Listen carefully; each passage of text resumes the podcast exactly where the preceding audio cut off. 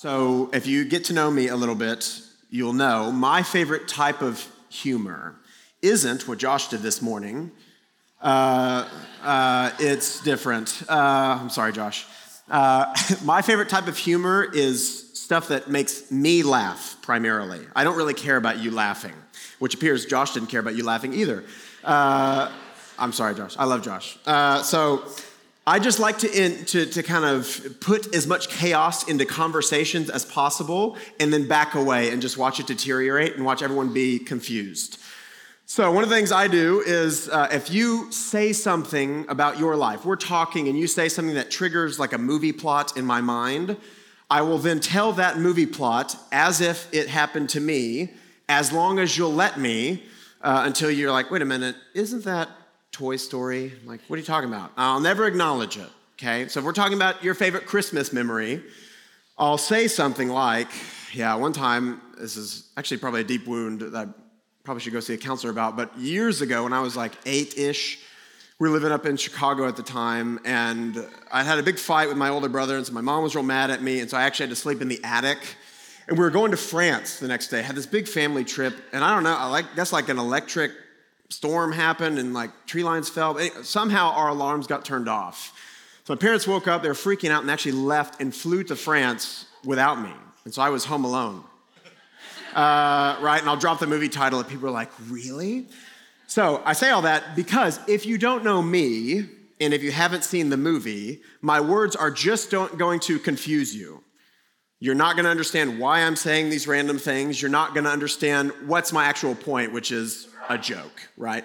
Similarly, when we look at our passage today, if you just look at the words and you don't know who it is that's talking, you don't know what's been said before in the Sermon on the Mount, you don't know what's been said before in all the Old Testament, and you don't know what's going to be said after in the New Testament, you just look at the words, you're going to be very, very, very confused and perhaps very, very, very sad slash anxious, okay? So we're going to look at this today as we enter into a new section in the Sermon on the Mount. We've looked at the Beatitudes. What are the blessed realities of those in the kingdom?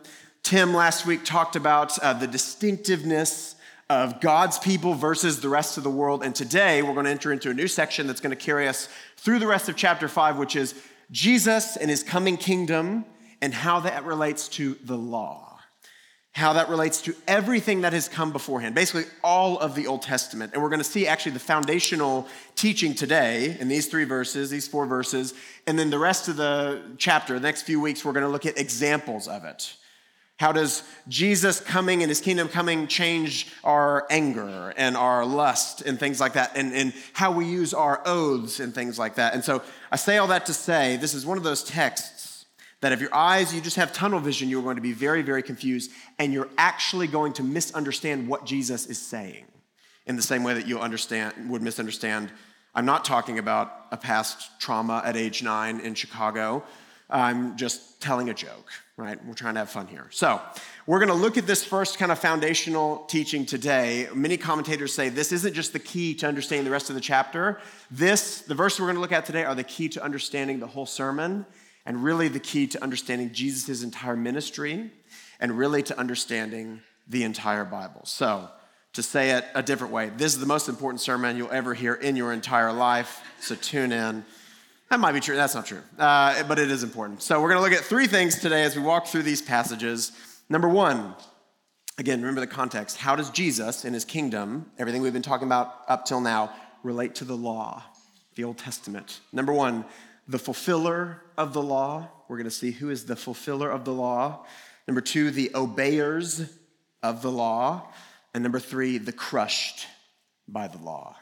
The fulfiller of the law, the obeyers of the law, and then lastly, the crushed by the law. So let's jump into that first section, the fulfiller of the law. Look at verse seventeen. Jesus speaking.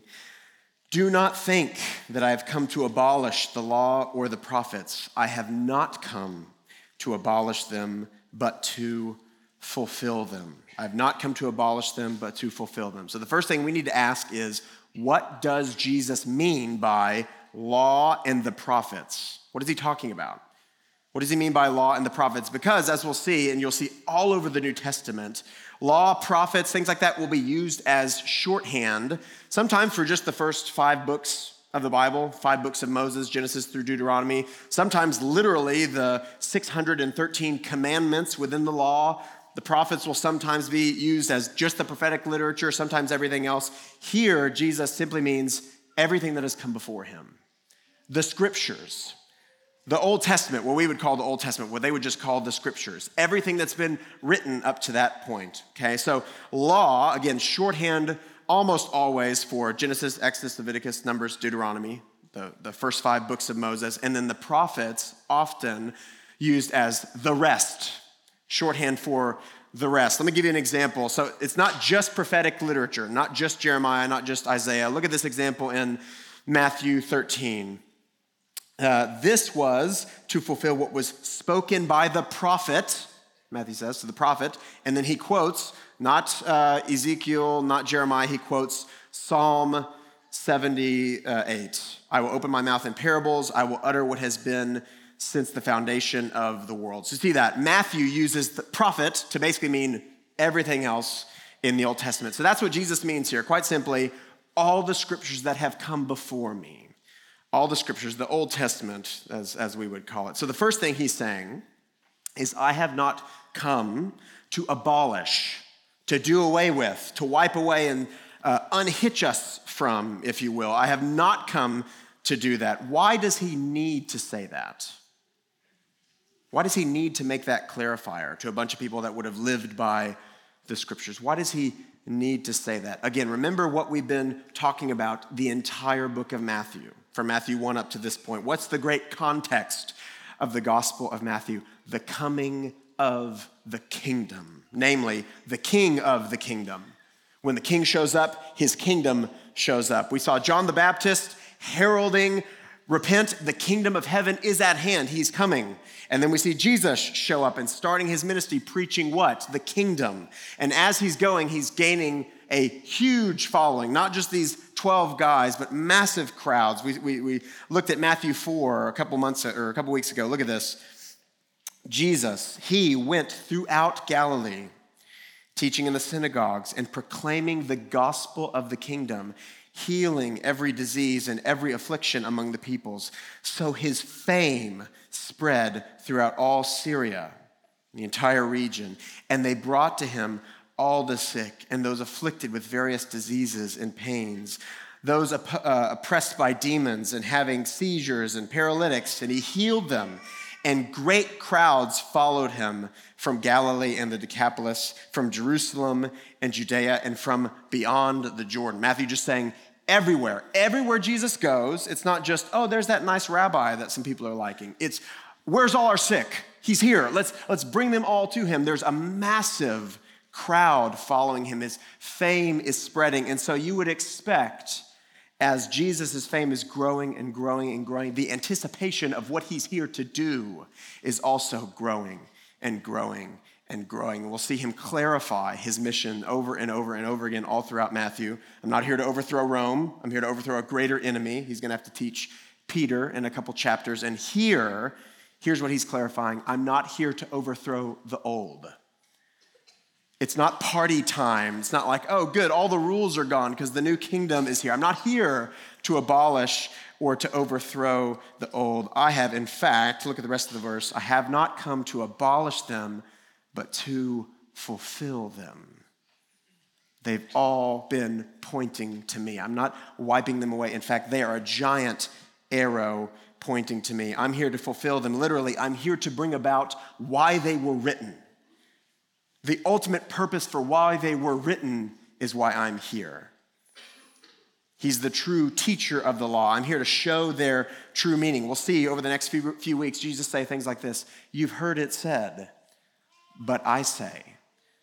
Not giving a new teaching, but saying, here is what the meaning, the, imper- the, the purpose behind the Old Testament is. And he's going to clarify, it's not just that you're not supposed to kill people. God's after the hatred in your heart. It's not just that you're not supposed to break the rule of adultery. God's after the lust in your heart. He's there to show its true meaning. Again, it's all been pointing to him. He is the true teacher. I'm here to show its true meaning. I'm not here to abolish it. In fact, it's all pointing to me. This kingdom isn't overthrowing it. It's what's been expected, right? We we looked at uh, a couple times, I've used the example that B B Warfield, the old Princeton scholar, gave, where he says that the Old Testament is a room filled with treasures, but it's dimly lit. And Matthew here, or Jesus, when he shows up, is turning on the lights and saying, all these things are me. All these things are my kingdom. It's what we've been waiting for this whole time. We'll see very explicit statements where Jesus says uh, the exact thing at the end of Luke twenty-four. Jesus, after his death and resurrection, is talking with two disciples on the road to Emmaus, and he says this, and he, Jesus, said to them, "O foolish ones," as they, they don't really know what's going on. They're wrestling with this. He says, "Slow of heart to believe all that the prophets have spoken." So he's pointing backwards. All that they were pointing to. "Was it not necessary that the Christ should suffer these things and enter into his glory?" Verse twenty-seven, "And beginning with Moses, the law, and all the prophets, he interpreted to them in all the scriptures the things concerning himself." I would like Luke to elaborate there. Unfortunately, that's all he gives. Jesus is just walking and says, by the way, let me just walk through Genesis to Malachi and show you how it's all pointing to me. It's all pointing to me. He says to the Pharisees in uh, John five, the Pharisees who would have had the scriptures memorized, would have known every dot, every iota, as Jesus is about to say. They would have known each and every mark. Jesus says this to them, "You search the scriptures because you think in them you have eternal life, and it is they that bear witness about me." You've got every comma memorized, and you miss what it's all about. They're all pointing to me. So Jesus is saying, I'm not here to overthrow. In fact, I'm the great conclusion of the Old Testament. Right? Over and over again, we see he is the ultimate fulfillment of the Old Testament. He's the great seed in Genesis three fifteen that's promised that will crush the head of the serpent. He's the ultimate blessing of Abraham. Abraham promised land, a people, and one day all the nations will be blessed through him. Matthew traces the line back. Here's the ultimate blessing. The ultimate son of Abraham. He's the ultimate blessing of Abraham. He's the ultimate promised son of David, the king who's going to reign forever over God's people. He's God's true son. He's the true Adam who doesn't listen to the lies of the serpent in the garden, but rather trusts God in the garden. He's the true Israel. Remember, he's called out of Egypt, but what does he do in the wilderness? Does he fall away? Does he rebel? Does he worship idols? No, he conquers in the wilderness. He's the only one who's ever truly obeyed everywhere where Israel failed. He's the true sacrificial lamb whose blood doesn't just push back judgment, it pays for it once and for all. He's the true scapegoat whose head all the sins of the people are put on, and he is sent out into the wilderness. He is forsaken so that the people of God might be brought in. He's the true priest who mediates between God and his people. He's the true prophet who comes and declares God's law. He doesn't say, "Thus says the Lord." He says, "I say," because he is the Lord. He's the true uh, temple where heaven and earth meet in his very person. He's the true light of the world. As there's a lampstand in the temple, his light shines everywhere. All who come to him might not no longer walk in darkness. He's the true bread of life. Everyone who comes to him will be nourished. He's the true personified wisdom of the Proverbs, as Paul says in First Corinthians one thirteen. He became wisdom to us from God. He's the true bridegroom of the Song of Songs who truly presents his bride cleansed in her very splendor. On and on we could go. He's the true tree of life who gives eternal life, who all are come, or who all come to him for nourishment. He's the man of Daniel seven who will inherit the kingdom for the, from the Ancient of Days. He's the true suffering servant of Isaiah fifty-three who would be bruised for our transgressions, would be crushed for our iniquities, and by whose stripes we would be healed. Everything we see ultimately points to him. It was the shadow. He is the substance. He is not coming to abolish, to do away with, or to overturn the old. He is the great crescendo of everything that has come up to him. In fact, uh, Irenaeus, who's the really the church's first biblical scholar, second century uh, church father, said there's, there's a test you can give. As heresy is beginning to creep up into the church, people pointing people away from truth, he said there's one test to show uh, if you're interpreting the Bible like a Christian or like a heretic. And his test was this: does your interpretation ultimately get to Jesus? And he gave this picture, and he said, each each biblical passage is like a little piece of glass in this beautiful stained glass window, in this, in this mosaic. And when you zoom out, Christians see a picture of a king. They see the picture of Jesus. Heretics, the way they arrange it, you zoom out, and it's this picture of a dog or a fox, and an ugly one at that, he says, to really stick it to them. Does your interpretation ultimately get to Jesus? Because Jesus is going to say over and over and over and over again, if you haven't gotten to me, O Pharisees, you've missed what all the scriptures are about. I'm not here to overturn them. I'm here to fulfill them. Charles Spurgeon, the great nineteenth century uh, Baptist preacher who's called the Prince of Preachers, gave an argument of why. Why should you preach Jesus in every single sermon, O pastors? Why should Jesus show up even if you're preaching in Leviticus or Numbers, right? Even if he's not in the actual text, why should you get there? Here's what he said. Preach Jesus, brethren, always and everywhere, and every time you preach, be sure to have much of Jesus Christ in your sermon. You remember the story of the old minister who had heard a sermon by a young man. So he's, tell, he's telling a story now. It's very Inception. We got a story within a quote. You remember the old story of the old minister who heard a sermon by a young man. And when he was asked by the preacher, by the young man, what he thought Uh, of the sermon, he was rather slow to answer, but at last he said, I must tell you, I did not like it at all.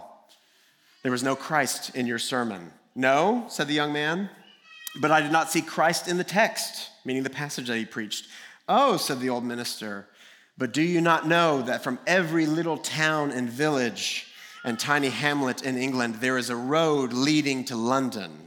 And whenever I get hold of a text, I say to myself, where is the road from here to Jesus Christ, and I mean to keep on his track till I get to him. Well, said the young man, but suppose you are preaching from a text that says nothing about Christ. The old man replied, then I will go over the hedge and the ditch, and I will get to him. Spurgeon speaking again, so you must do, brethren. We must have Christ in all of our sermons. Jesus saying, I am the ultimate answer to every little passage you could break down. And if you don't ultimately get to me, I don't care if you're in the census in Numbers, if you don't ultimately get to me, you haven't ultimately got to the true meaning of the scriptures. And in fact, if you read a lot of the, the, the early church fathers, their commentaries, if you read Irenaeus breaking down a passage, they, they actually look for Jesus under every rock, and they butcher a lot of passages. It's really funny to read. Uh, it's like this blade of grass is how Jesus was, you know, the palms and Hosanna. They're just really trying to make connections. And we typically mock them for their horrible exegesis, right? Us good Protestant, we use the historical grammatical method. And I think if they could hear our mocking, they would say, have your mocking. I'm getting to the one that it's all about. I may make mistakes along the way, but I'm getting to the one that it all points to. So here, don't miss this. Here, Jesus is giving us the key to unlocking this confusing passage, unlocking the rest of the sermon, unlocking his ministry, and unlocking your entire Bible. It is all pointing to him. He is its fulfillment. It is a story about him. Here is the difference between the Bible on your shelf being a book of ethics that you must moralistically follow and the story, the revelation of the living God who sent his son. A story about his ultimate exaltation, a story that's not ultimately about us, but about him and how we might come to him and how we might fall at his feet and be loved by him. So he has not come to do away with the old. He has not come to abolish the scriptures. He's what the scriptures have been pointing to. So here he's clarifying his mission for us. And next he's going to look at, now that we know he's the fulfiller, he's the one we've been waiting for, he's going to zoom in a little bit on the law itself, the Old Testament itself, and say, so if, if he is the fulfillment, how are his followers, those listening and us now listening two thousand years later, how are we meant to relate to the law? If he's not doing away with it, if it's not no rules party time, how are we supposed to relate to the law now that we know our rabbi, the one we're following, is its fulfiller? And the next thing he's going to show is the obeyers of the law. The obeyers of the law. Look at verse eighteen. For truly I say to you, until heaven and earth pass away, not an iota, not a dot will pass away from the law until it is accomplished. So he's saying, not only am I not here to abolish the scriptures, not even the smallest part of the scriptures. An iota is the smallest letter. In Greek, a dot is, he's literally saying the smallest marks you could make. It's like saying an I or a comma. Not even a comma is going to pass away until all is accomplished. He's essentially just re-quoting Isaiah here. Isaiah forty, the grass withers, the flower fades, but the word of our God will stand forever. Not even the smallest piece will pass away. And notice the end of that little verse, until all is accomplished. What's he getting at there? Until all is accomplished. Again, remember the context. Jesus here is giving the true meaning of the scriptures. He's here to show the purpose of the scriptures. And the first thing he's going to show here is calling us back, again, to the, to the idea that Isaiah puts forth of when God speaks, there's purpose behind his words. God doesn't just spew a bunch of random laws because he likes making us jump through hoops. There is purpose behind every word that comes out of God's mouth. Isaiah fifty-five, for as the rain and the snow come down from heaven and do not return there, but water the earth, making it bring forth and sprout, giving seed to the sower and bread to the eater, so shall my word be that goes out from my mouth. It shall not return to me empty, but it shall accomplish that which I that which I purpose and shall succeed in the thing for which I sent it. God is not an abstract floating ball of attributes, just saying a bunch of random stuff we need to follow because that's the religion he chose. Every word out of your living God's mouth has purpose behind it. And so here, Jesus is saying, again, there's purpose behind every word. And as we know from the last verse, that ultimately points to me. I'm here to accomplish that purpose. Nothing's passing away until I accomplish it, which we know he will do right now in his life, in his death, in his resurrection, in his ascension. He's accomplishing what the scriptures have been pointing forward to and ultimately in his second coming. So we're still in this in-between time. He's already accomplishing it in his life, death, resurrection, and ascension, and will ultimately accomplish when he returns and makes all things new, and sin will be no more, and tears will be no more, and the dwelling place of God will be with man. So the first thing he's saying is, scriptures aren't passing away. They are still an authority over your life, right? They're all pointing to me, and therefore, look at verse nineteen, whoever relaxes one of the least of these commandments and teaches others to do the same will be called least in the kingdom of heaven. But whoever does them and teaches them will be called great in the kingdom of heaven. Since I'm not overturning it, since it's not passing away, and it remains a foundation underneath your feet, there's kind of a play on words here in Greek. He's essentially saying, if you make the scriptures little, you're little. And you teach others to make them little, you're little. But if you make them much, you're much. Or to say it another way, my followers are to have the same view of the scriptures that I have as the purposeful word of the living God. One of the marks of God's people from the very beginning is a longing and a love for God's word. Look at Deuteronomy six, this famous passage. Hear, O Israel, the Lord our God, the Lord is one. You shall love the Lord your God with all your heart and with all your soul and with all your might. And these words that I command you today shall be on your heart, and you shall teach them diligently. See, they be on your heart. Teach them diligently to your children. You shall talk of them when you sit in your house and when you walk by the way and when you lie down and when you rise. You shall bind them as a sign on your forehead, and they shall be on the frontlets of your eyes. You shall write them on the doorposts of your house and on your gates. Psalm one, first two verses we have in the entire book of Psalms are this. Blessed is the man who walks not in the counsel of the wicked, nor stands in the way of sinners, nor sits in the seat of scoffers, but his delight, not his begrudging obedience, his delight is on the law of the Lord, and on his law he meditates day and night. That is the mark of the people of God all throughout the scriptures, and the coming of the king doesn't change that, it furthers it. We now know, unlike Israel, the lights have been turned on. We see the treasures. We know the one that it's all been pointing to. We know the fulfiller, and so we have the same longing and love for his word. Go read the book of Acts and watch Peter in his sermons. What does he use to evangelize? Does he say, we just hung out, hung out with Jesus for three years and he told us all this stuff, so come follow him? No. Constantly quoting what? The scriptures. Constantly quoting the foundation beneath his feet, the Old Testament. Look at Paul constantly pointing back. Paul, who could have said, yeah, my conversion was Jesus knocking me off my horse, and so he told me a bunch of stuff. Or I was called up into the third heaven, whatever that is, and he told me a bunch of stuff. Never says that.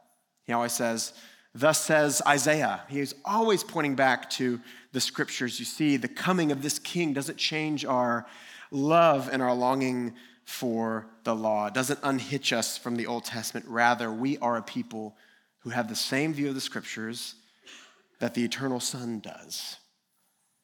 Our delight is in the scriptures. Our delight is on the law of the Lord. On it we meditate day and night. Now, here's the big clarifier of all the question marks happening, because some of you might be thinking, okay, that's great, but we had bacon together a few days ago, and I'm pretty sure that breaks Leviticus eleven, right? So what's happening? Are we just forgetting that one because we figured out bacon tasted good? Maybe Israel didn't know that back then. Or right now I'm scanning the room, and how many are wearing uh, two sets of cloths, breaking Leviticus nineteen? One, two, everyone, okay? So what's happening, right? We're clearly not following some of the Old Testament law. Are we the least? What's happening here? Paul will say some very strong things in Galatians when he says things like, if you accept circumcision, Christ is of no value to you. That seems like the exact opposite of what Jesus is saying here. So what's what's happening? What's happening? Are we are we just all the least, and we just like it better this way because it's easier to kind of exist? What's going on here? And here is where, if you don't know me, you won't get my jokes. If you don't know who it is that's talking, if you don't know the scriptures, if you don't know what Jesus has come here to do, you're going to completely misunderstand this, because Jesus has come to fulfill. He's come to accomplish what the law is pointing to. He's not here to abolish it, but rather fulfill it. And in his fulfilling, our relationship to it, to the law, to the scriptures, changes. It doesn't go away, but our relationship to it changes. Let me give you an example. Uh, you are under the law of gravity. So am I. I could jump down here, but it would take a long time to get back up. I just, trust me, just drop a pin underneath your seat, and you'll see we're all under the law of gravity. Right? Jump off a roof, I don't recommend it, uh, but you'll fall. You are under the law of gravity. Now, there's one way for you to have your relationship to the law of gravity changed, and it's to be in an airplane, and it's or a hot air balloon, or, you know, you get what I'm saying. Don't, well, no, there's a bunch of flying things. Just quit being nitpicky, right? Be in an airplane, and you can walk around, you can go to the bathroom, you're great, and you're thirty thousand feet in the air. Now, if you're outside of that airplane, you will plummet to your death, right? Now, so in an airplane, you're still under the law of gravity. The law of gravity didn't just magically go away, but your relationship to it has changed. Similarly, Jesus showing up doesn't change God's demand for atonement. In Israel, they've sinned and they can't approach a holy God, so what do they need to do to push back the judgment? They take a lamb and they kill it, and it dies in their place, and now their sins can be pushed back. The, the judgment for their sin can be pushed back. You and I don't walk in here with our own little lamb or goat. Why? Because we approach the living God because the eternal lamb has been sacrificed. The law has not been overturned, but now we approach our holy God through the blood of his Son. You see that? It's not as if God, God's just like, nah, I don't really care about sin anymore because Jesus. No, Jesus has come to fulfill what the, the animal sacrificial system was only a shadow of. He's the substance. You see that, okay? So this is not meant to be, Jesus here is not meaning to explain everything about how Christians relate to the law. In fact, this is real complex. We actually have a, a resource that Jeff wrote a while ago, a couple years ago, that I have, should be on the slides, called Christian Responsibility and the Mosaic Law. I would encourage you to go read that because it's actually getting into it in a lot more in depth than we can do in this sermon. But this is a real complex subject. In fact, the New Testament church is going to be working this out. Paul is having to write uh, Galatians and Romans, really laying this out. They're going to have to have a whole council in Acts fifteen, the Jerusalem council, to ask the question, is circumcision required for salvation? Is circumcision demanded in the Old Testament law now required for salvation that Christ has come? They're going to say no. And Paul in Romans and Galatians is going to say no. Peter's going to have to be, see this vision in Acts ten where he sees all this unclean food and God says, Peter, kill and eat. And he says, no way, Lord, I'm following your law. I would never eat anything that's unclean. And God says, don't call what I've made clean unclean. So it takes even Peter a couple chapters to start to get, you know, how how, how is our relationship to the law changed? Even in church history, there's been long debates about how do we relate to the law. Luther and Calvin even have some kind of different ideas. Uh, what I'm going to say now is don't miss the forest for the trees. Jesus isn't trying to un- or unravel all of these questions here. He's simply making the general statement, the law's not passing away. It's pointing to me. I'm its fulfillment. And therefore, those who follow me love the scriptures and teach others to do the same. And in doing this, Jesus here is saying, my followers, quite simply, love obedience and teaching others. In fact, that's actually what displays love for me. Look at John fourteen fifteen. If you love me, you will raise your hands high in worship. You will feel all the fluttery butterfly feelings. No, if you love me, you will keep my commandments. Jesus has, has, has no split between obedience and love bursting out of your heart. And in fact, Jesus calling you to obey is an opportunity to display love and an invitation to joy. Look at John fifteen, one chapter later.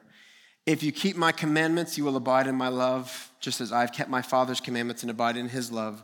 These things I have spoken to you, that my joy may be in you, and that your joy may be full. What's Jesus' motivation? Is it just, you know, we're Christians and the world has a lot of fun and we have none of it because we got to go to heaven at the end of the day? Is it just blanket moralism? What's his motivation here for calls to obedience and calls to love the scriptures and obey his commandments? Joy, your joy. Now, why is this so disconnected in our mind? I think, we, I know, we have a skewed view of obedience because of the sin that we're actually born into, our starting point. Everyone here lives on the other side of Genesis three. And even though Genesis one and two is this beautiful picture of God creating everything, creating man and woman, inviting them into this glorious creation to go and take dominion. And he says, there's one tree. You can eat of all of them except this one. And in doing that, again, he's giving them an opportunity to show that they love him and inviting them to joy. You don't have to be God. Trust me to be God. You just have the joy of trusting. And then Genesis three comes along, and what is the lie that they're told? God doesn't really have your good in the back of his mind when he's saying this. In fact, he knows goodness is in that forbidden fruit, and he wants to keep you from it. He knows you'll be like him, and you'll know everything. What's the devil doing in whispering that lie? Obedience, commands are to keep you from good stuff, from fun stuff, from joy. And Adam and Eve believe that lie, and they eat of it. And every one of us, their children, are born into this world believing that lie. We've got a billion parents in here. Every one of your kids thinks your law, clean up your toys or whatever, is what? There's fun stuff, and I like bedtime. So clean up your toys because I like to just lay down laws to make your life more miserable. Why do kids go crazy when they go to college? The shackles are off. It's been eighteen years of my parents trying to keep me from fun stuff. They're not here anymore, and I'm going to dive straight in, right? Even rule-following kids do it because they think they need to earn their parents' love. They're not going to love me unless I follow these things. That is how we all view commands. That is how we all view God's commands. And the only way to undo that false way of thinking is to go back and undo the lie of Genesis three, to see the reality that your God, who doesn't need anything from man, who is perfectly, eternally content in the happy land of the Trinity, but out of the overflowing heart of love creates paradise, scoops up dirt, molds you from it, breathes life into you, and says, enjoy. Take dominion and trust me. The weight of the world can be on my shoulders. You just be free to trust me. That character needs to be restored in your mind. In fact, the character of that God, even when we disobey, even when we listen to the lie of Genesis three, says, don't worry, I'll send one who won't disobey, who will perfectly not touch the tree his whole life, and his obedience can be given to you so that you can come back into my joy. You see that? His commandments to you are an invitation into life, into his joy, into eternal fellowship with him. Forget the lie of Genesis three. Don't let your fear of legalism keep you from the joy of obedience in the beauty of his scriptures and the beauty of his law. The man of Psalm one who delights in the law of the Lord is not lying because he thinks he needs to put that in the scriptures because that'll make him seem really pious. He's tasted reality. I have one place where I find eternal delight. It's in the law of the Lord.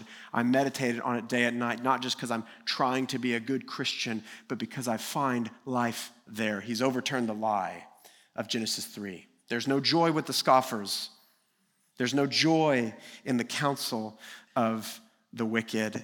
And similarly, when you teach others, not just when you live that way, when you teach others, love his commandments, obey his commandments, you are inviting them to joy. Matthew twenty-eight, the very last passage in this gospel. Jesus came to them and said, all authority in heaven and on earth has been given to me. Therefore, go and make disciples of all nations, baptizing them in the name of the Father and of the Son and of the Holy Spirit. Verse twenty, teaching them to observe all that I have commanded. And behold, I will be with you to the end of the age. Do you rightly see the character of your God giving commands, beckoning you to joy? And here's the key. You can only truly love his law, truly love his commandments if you see them in light of, verse seventeen, if you see them in light of the fulfiller of the law. Do you know the fulfiller of the law who says, obey, not because you need to earn something, but because I've already earned it for you? You're his workmanship created in Christ Jesus for good works. Ephesians two ten, what comes all before this? This glorious picture in Ephesians two, dead in our trespasses and sins, but God who is rich in mercy by grace saved us. You obey, not like the legalistic kid who thinks he needs to earn his parents' love, but because your eternal Father's love has already been poured out on you because you live in light of the fulfiller of the law. Dive into that ocean of joy and love the law of the Lord. That's the second thing. Fulfill the law, the obeyers of the law. And then lastly, we see the crushed by the law. Here's another example of you got to know me to get my jokes. Okay, verse twenty. For I tell you, unless your righteousness exceeds that of the scribes and the Pharisees, you will never enter the kingdom of God. I doubt that's on any of your walls at home, okay? Mardell doesn't sell that verse on picture frames. It doesn't, it's not a very good seller, okay? The Pharisees, again, would have had the scriptures memorized, would have tithed like you wouldn't believe. They prayed, they fasted very publicly. In everybody's minds, they would have been a picture of obedience, of outward obedience. In our day, we know it's Jesus' main enemy, and so we're constantly like, Pharisees, boo, that's bad. To his listeners, those are your heroes. Those are the people, in your mind, keeping God's law seemingly perfectly. And so Jesus here, to all of his hearers, that would have been a terrifying, impossible statement. He would have just said something similar to, It's easier for a camel to go through the eye of a needle, which is what's Peter's response. Well, then who can be saved? It's these impossible statements, right? In other words, Jesus is saying, if you want to keep the law that way, if you want to go down the path of outward behavior, here's your standard, perfection. And in fact, at the end of this chapter, he's going to just go ahead and remove all doubt and say, be perfect as my heavenly Father is perfect. You want to go the route of outward works? Don't make one misstep. And by the way, you're born with a misstep, so sorry. Right? Even if you're like, oh, I'm twenty-one and I hadn't sinned up till now, you were born into it, so sorry to remove all of those twenty-one years of struggle. Right? If you want to go the route of behavior, the standard is perfection. And here's where the law becomes a crushing, crushing law. What Jesus is getting at here is it is impossible to enter the kingdom that way. It is impossible to enter the kingdom through the route of outward behavior. In fact, the entire point of the law is to crush you, to show you very, very, very clearly you can't. Try your best, you'll fall short. It's meant to bring you to the end of yourself, realizing I'm stumbling over and over and over and over again and crush you. John Stott, the great twentieth century preacher, says this, the function of the law is not to bestow salvation, but to convince men of their need of it. It's to bring you to that place where you say, I can't measure up. There's a standard that's too high for me to meet. I've already failed, and I've tried my best again and again, and I keep failing. I need help. Uh, so those of you who know me, maybe not well enough to get my jokes, but know something about me, know that I played football briefly in college.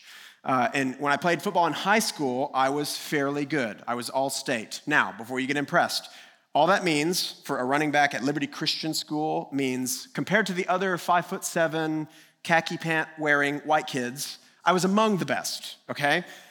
Then you go to college, and every single person on your team was the best at their high school. And here's what happens.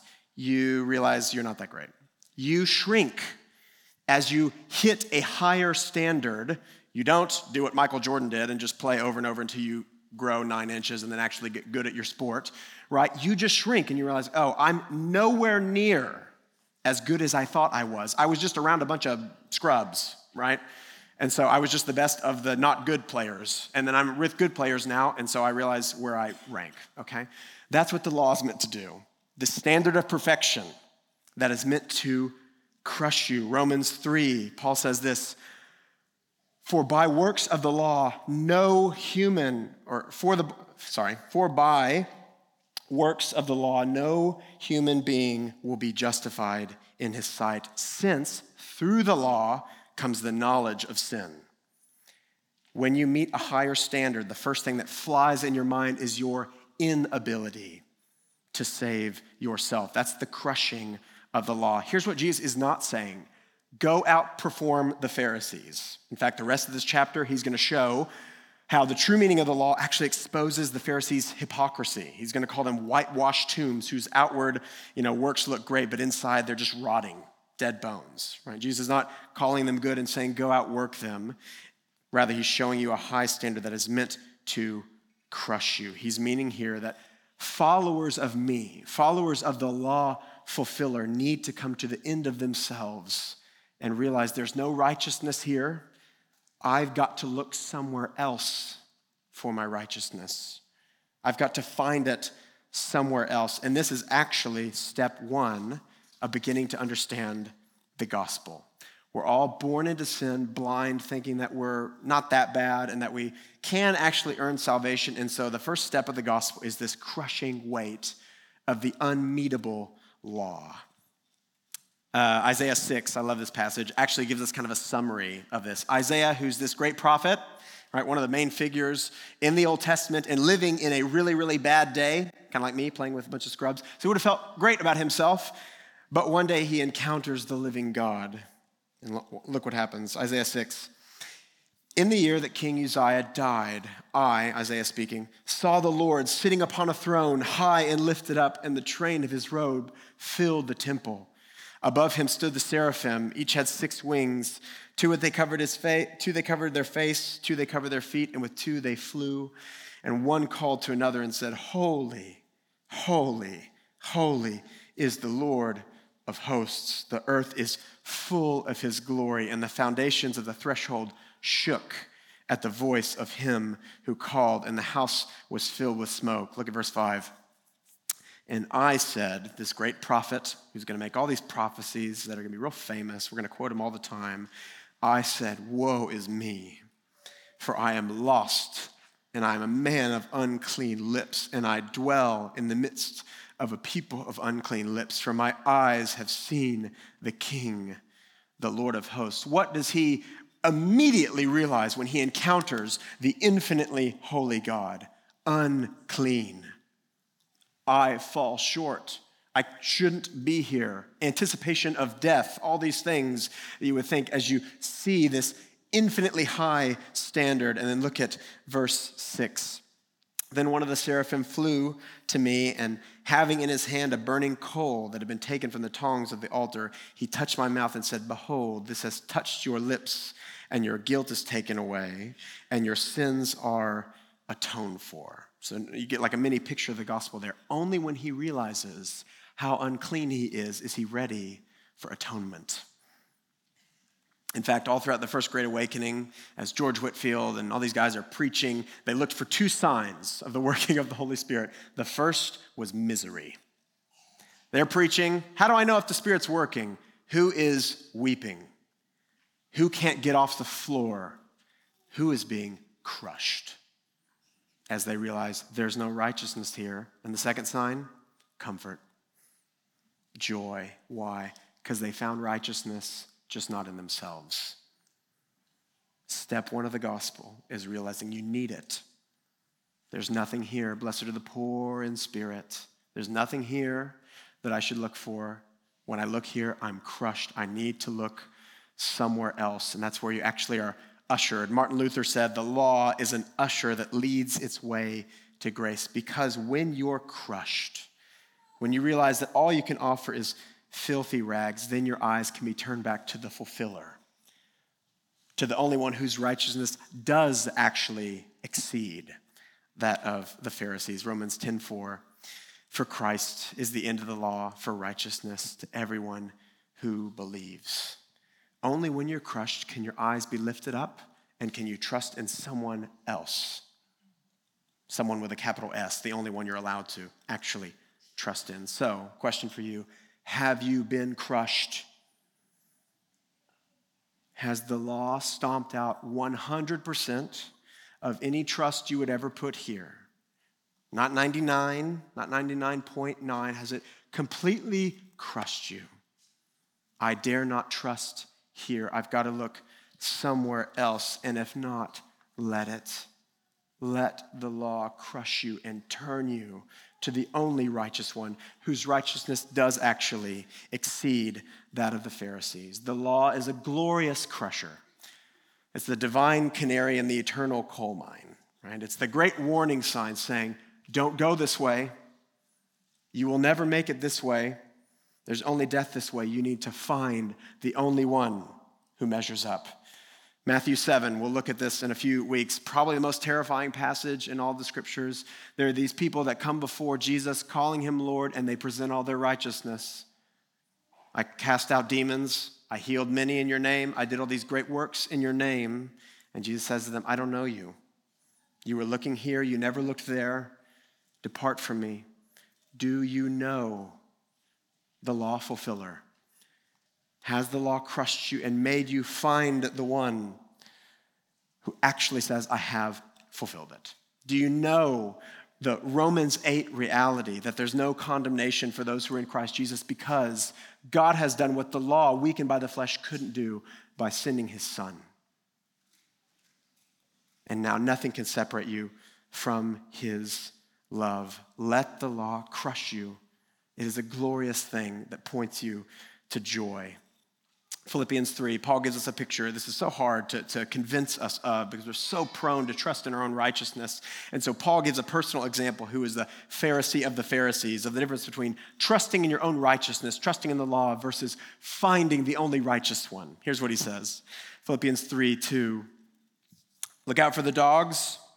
Look out for the evildoers. Look out for those who mutilate the flesh. He's talking about people who say, you need to keep all this Old Testament law by your own obedience. You need to be circumcised in order for salvation. Again, all these things he's facing. Verse three, for we are the circumcision who worship by the Spirit of God and the and glory in Christ Jesus and put no confidence in the flesh.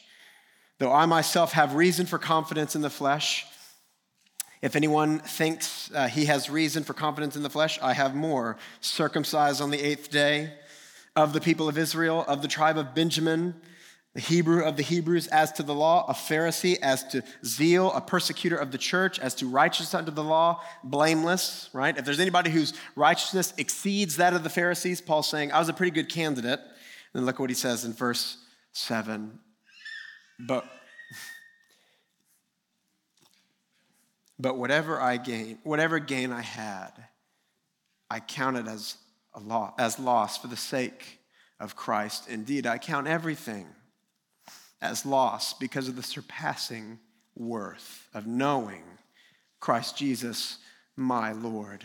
For his sake, I have suffered the loss of all things and count them as rubbish in order that I might gain Christ and be found in him. Look at this, having a righteousness not of my own that comes from the law, not the path of obedience, outward obedience, but that which comes through faith in Christ, the righteousness from God that depends on faith.